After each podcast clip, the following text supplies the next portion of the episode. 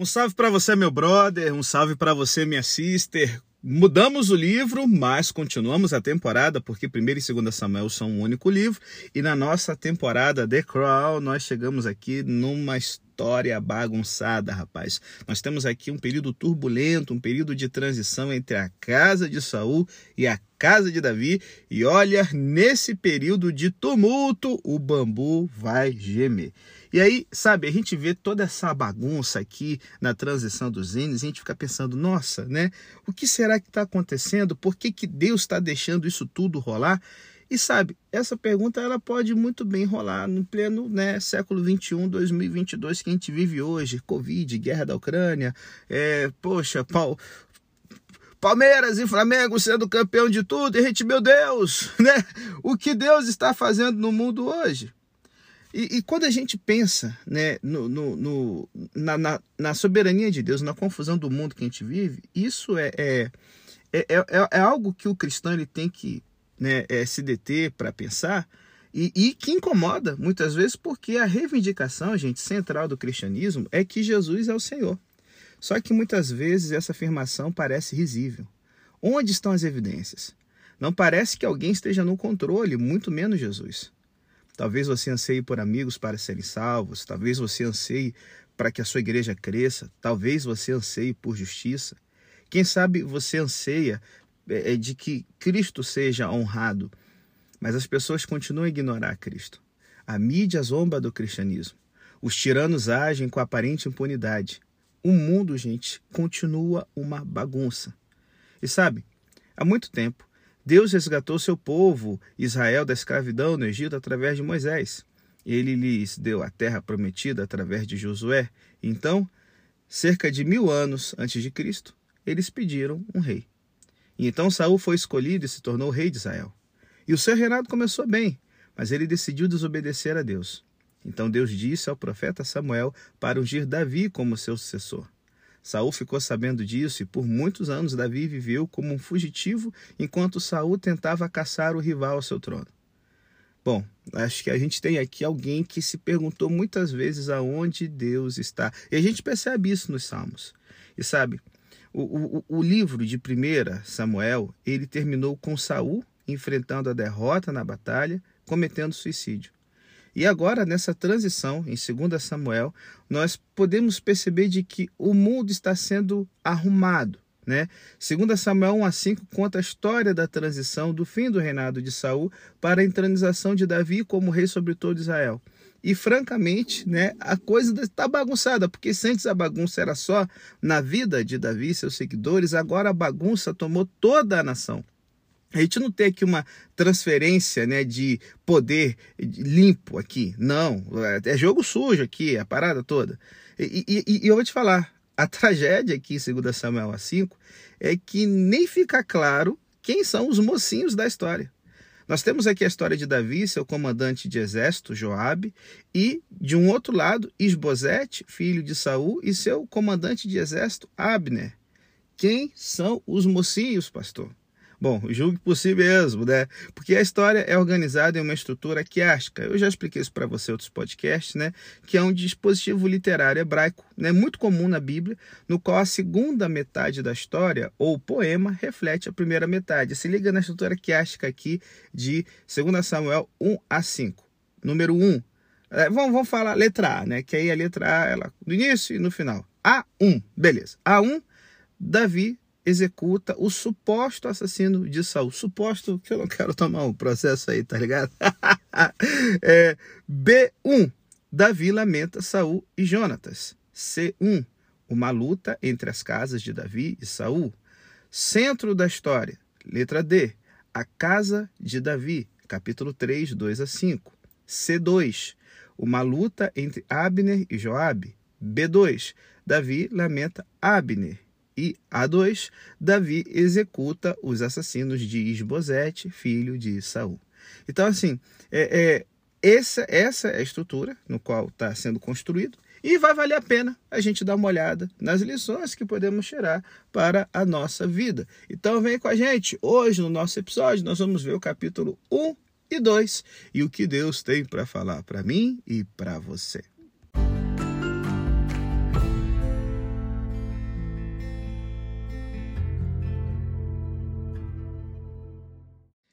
É, galera, segunda Samuel começa quente, rapaz. Segunda Samuel começa com Davi executando um assassino. Ou, não, não, um suposto assassino. É um suposto assassino.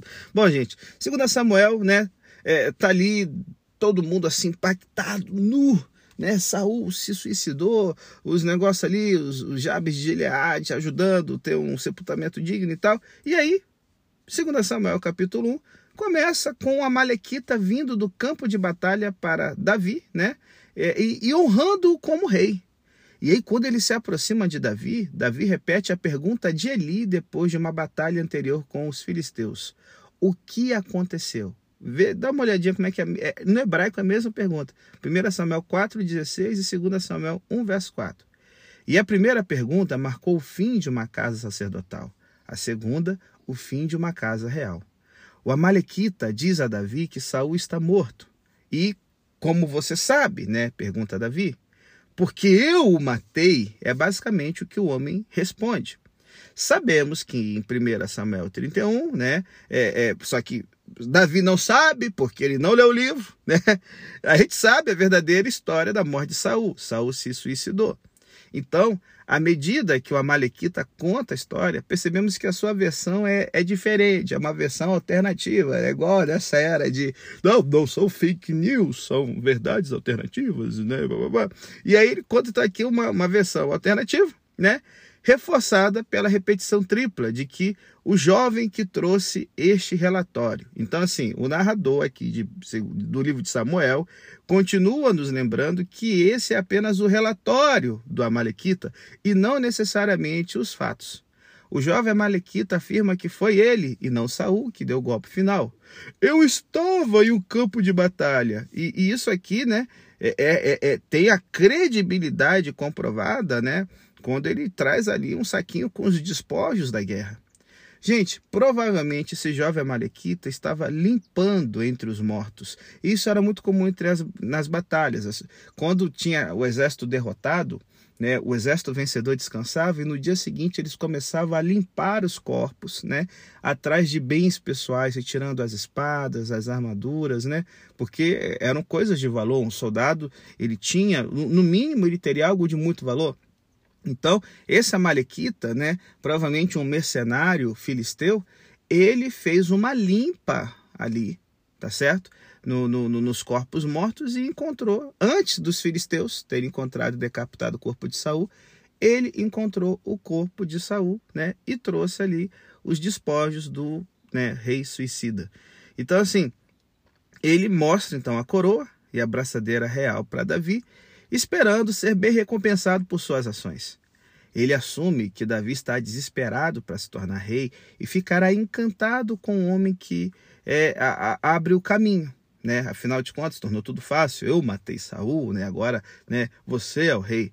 Só que se você já está lendo aí 1 Samuel, né, o livro de Samuel já percebeu que o narrador né, já sugeriu antes que isso não vai dar certo porque Davi acabou de, de retornar de um, uma guerra contra os amalequitas, né? Então, é, não é o melhor momento, não é o melhor momento, né? É igual que, sei lá, Davi fosse ah, é, é, é atleticano e o Cruzeiro, pá, é, foi lá, ganhou o Atlético, e aí o Amalequita chega com a camisa do Cruzeiro, máfia azul, né? É, Cruzeirão! É, Davi, Cruzeirão, papai! Tá.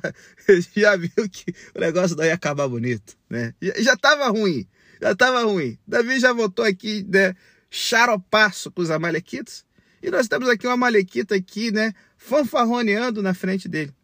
E a gente também sabe, gente, algo muito mais importante, que isso aí é balela é, é assim, é coisa pequena. Sabemos que 1 Samuel né, diz que Davi se recusou consistentemente a arrebatar a coroa de Saul. Na verdade, Davi foi atingido pela consciência depois de simplesmente cortar o manto de Saul. Por que você não teve medo de levantar a mão para destruir o ungido do Senhor? E essa pergunta deixou né, o Amalequita num genuíno desespero, perplexo.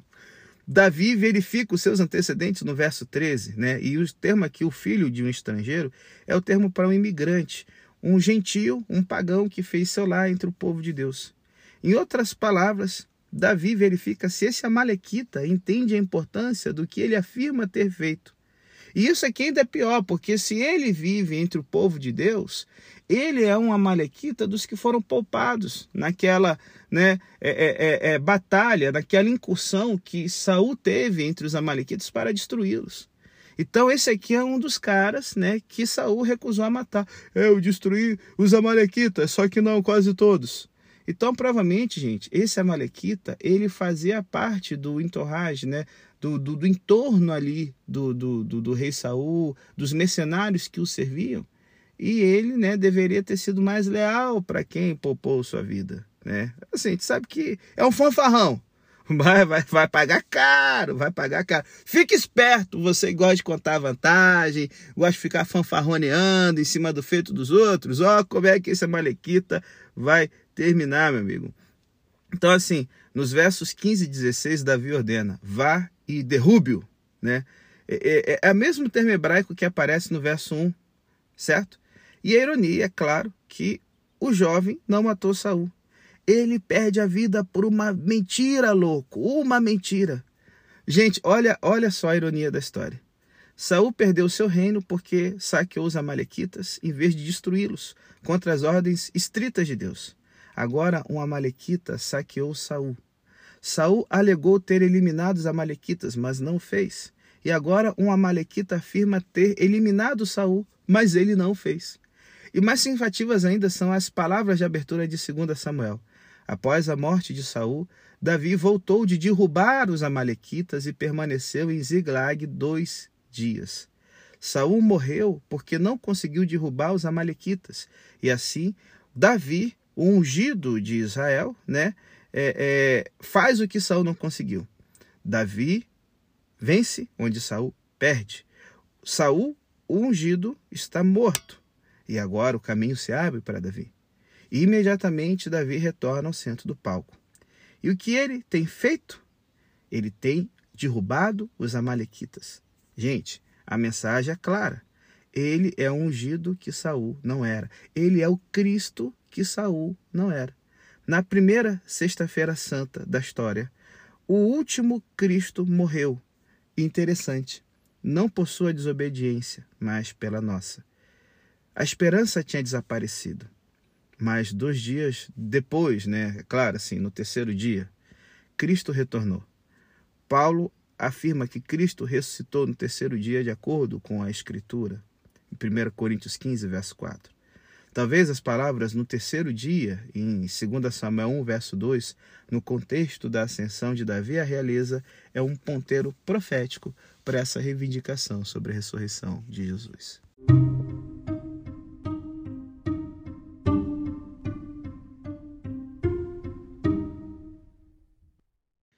Segundo Samuel, capítulo 1 continua e a gente vê agora aqui o lamento de Davi por Saul e Jonathan. A gente já até falou um pouquinho, né, no episódio do capítulo, do último capítulo de 1 Samuel. E é interessante, né? Davi não se alegra que o seu adversário esteja morto. Em vez disso, ele e seus homens respondem com tristeza improvisada.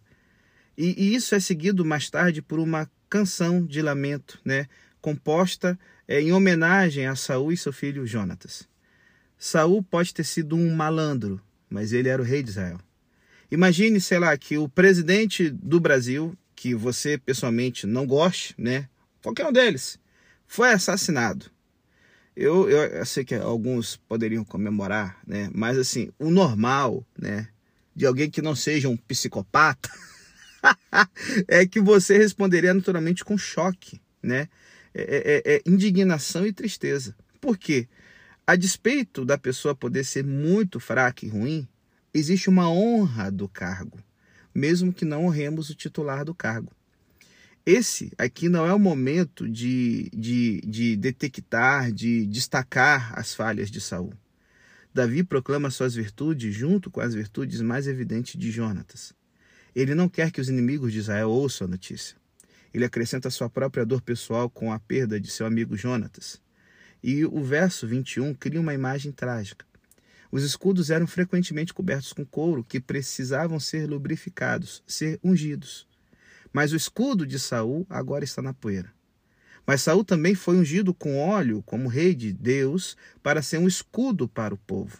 E agora, o escudo que é Saul está na poeira. O verso 22 celebra o arco de Jonatas e a espada de Saul, que foram características na história, né?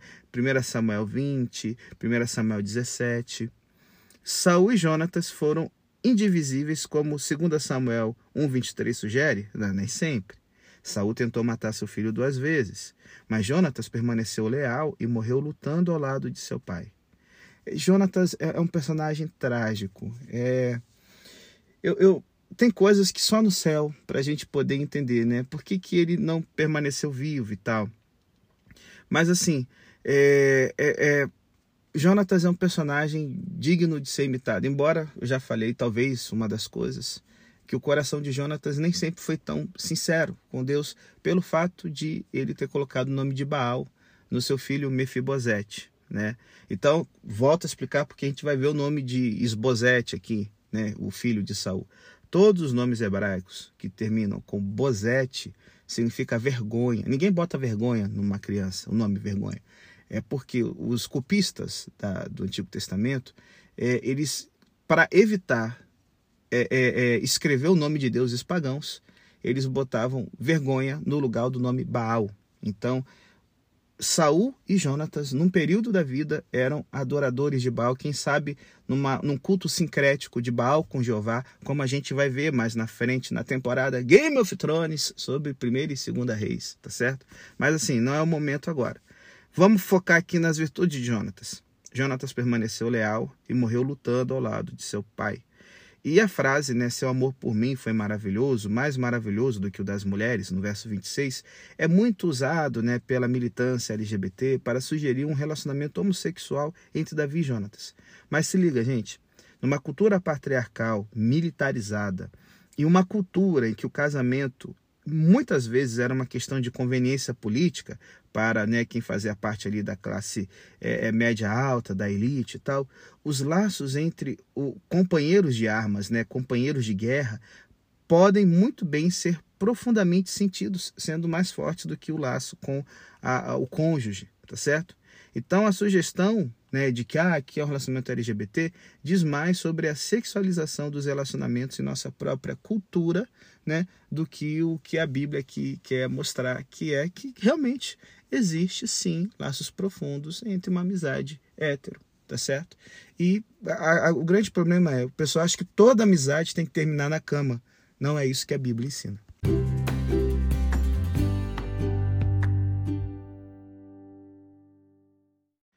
Mas infelizmente, galera, Davi não tem nem tempo de lamentar, né? No capítulo 2, nós vemos que os homens da tribo de Judá escolhem Davi como rei. E essa sessão começa com Davi consultando ao Senhor. A palavra hebraica tem a mesma raiz que Saul. Saul era o rei que o povo havia pedido. Mas o próprio Saul, é, é, é, a palavra pode ser pedir ou perguntar. Né? Saul era o rei que o povo havia pedido, perguntado, mas o próprio Saul não não, não pedia informações ao Senhor, não perguntava ao Senhor, como agora Davi faz. Hebron foi um local chave na história dos patriarcas e no local é, é, é, é, de Hebron foi o enterro né, de Abraão, de Jacó né, e tal, e Isaac. A, a escolha de Deus desse local liga a história de Davi a de Abraão. Davi está cumprindo as promessas feitas a Abraão. Através de Davi, o povo de Deus viverá na terra sob a bênção de Deus. Durante todo o período dos juízes e no reinado de Saul, as tribos de Israel permaneceram em um grande grau de, de, de autonomia como entidades políticas independentes. É, as tribos de Israel nesse período eram mais como os estados-nação que compõem a União Europeia do que com é, é, o, o, a, os estados do Brasil ou dos Estados Unidos. Portanto, para uma tribo reconhecer Davi como rei não significava que ele era rei de Israel, especialmente porque essa tribo era né, sua, não. Por exemplo, os homens de Jabes de Gileade estavam aliados a Saul. E, e, é interessante aqui no capítulo 2 que a gente poderia supor que eles seriam os inimigos naturais de Davi, mas Davi é uma pessoa nobre. Ele os elogia porque eles mostraram bondade ou lealdade à casa de Saul. Davi ora para que Deus mostre a mesma bondade e lealdade de aliança para com eles. Gente, olha só, Davi é rei, mas está interessado em curar as divisões do reino, honrando aqueles que honraram seu antecessor. Ele é uma imagem de Jesus que se levanta vitorioso para oferecer graça aos seus inimigos, aqueles como você e eu, que foram aliados de Satanás um dia. Mas a ascensão de Davi não será direta. Enquanto Davi está sendo coroado pela tribo de Judá, Abner, comandante do exército de Saul, está coroando Isbosete, um dos filhos sobreviventes de Saul. Abner sabia que Davi era ungido de Deus, porque ele ouviu Saul reconhecer isso em 1 Samuel 24, 20 e 1 Samuel 26, 25. Mas Abner o rejeita. Davi é ungido de Deus, Isbosete é ungido de Abner. O resultado é o um impasse entre os exércitos de Abner e Joabe. E aqui nós vemos no verso 14 que esses dois exércitos se encontram e Abner disse a Joabe: Agora deixem os jovens se levantarem e realizarem um duelo diante de nós. A palavra duelo no hebraico é normalmente usada para jogar. E ela compartilha a mesma raiz da palavra risos, que é a palavra por trás do nome de Isaac. Essa mesma palavra é usada para descrever os filisteus trazendo Sansão para o templo de Dagon para sua diversão. Parece que Abner está sugerindo um torneio um pouco semelhante aos torneios medievais, em que os cavaleiros provariam né, a sua proeza, provavam né, sua proeza. E, e esse torneio aqui, infelizmente, se torna mortal. Eu não sei quem conhece as obras de Shakespeare, mas eh, no final de Hamlet, o príncipe Hamlet e Laertes, eles têm um duelo esportivo, mas Laertes secretamente envenenou a ponta da sua espada. E então o duelo deixa de ser divertido para ser fatal, especialmente spoiler, quando eles trocam né, as espadas no decorrer da sua luta. Voltando aqui para o texto bíblico, em 2 Samuel 2, ambos os lados têm intenção de, de, de assim, de, de, de terminar ali de uma forma mortal esse duelo. E aí, ambos são vítimas do outro.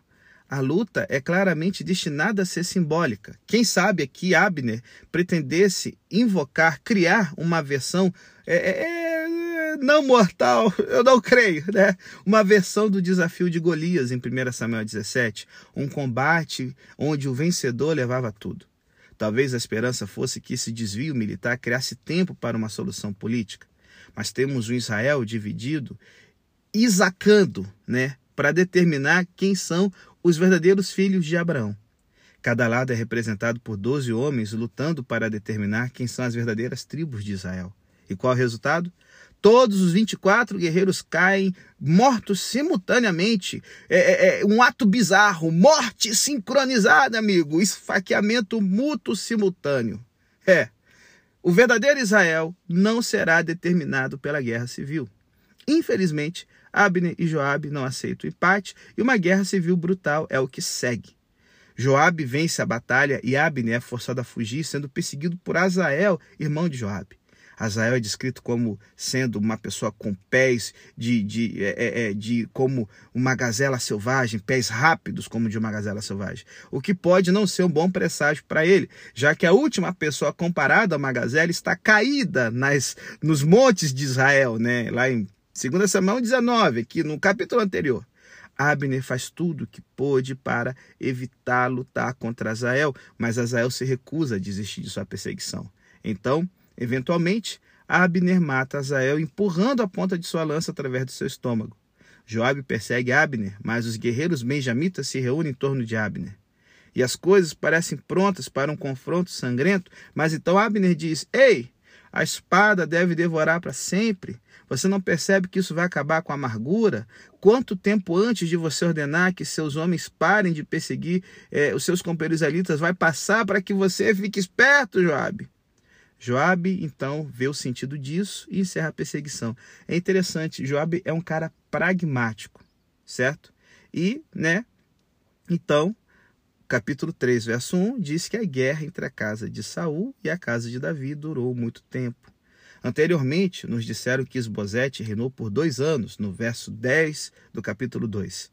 Mas ao longo desse período de dois anos, Davi ficou cada vez mais forte, enquanto a casa de Saul ficou cada vez mais fraca. Ah, pastor, mas dois anos é muito tempo. Para uma guerra é animal. Você acha o quê? Que dois anos aí com a espada comendo a, a vida das pessoas, boba caindo na cabeça, dois anos é uma eternidade, amigo. Agora, claro que dois anos de férias também é muito tempo. Também é muito. Dois anos, definitivamente, é muito tempo para qualquer coisa, menos né, se eu tivesse dois anos para poder viajar o mundo com cartão de crédito limitado.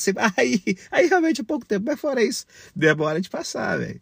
Mas assim, vamos fechar aqui, vamos voltar para a realidade, para a história cruel, dura e real de que eu não tenho uma viagem de cruzeiro de dois anos, e nem você, eu acredito. Se tiver, me chama. Mas assim, voltando aqui. É, gente, a, a, o início de 2 Samuel é de conflito. E eu queria Vamos refletir aqui, vamos encerrar aqui pensando. Que hostilidade ou conflito você enfrenta em sua vida cotidiana? Como você pode entender as causas desses conflitos?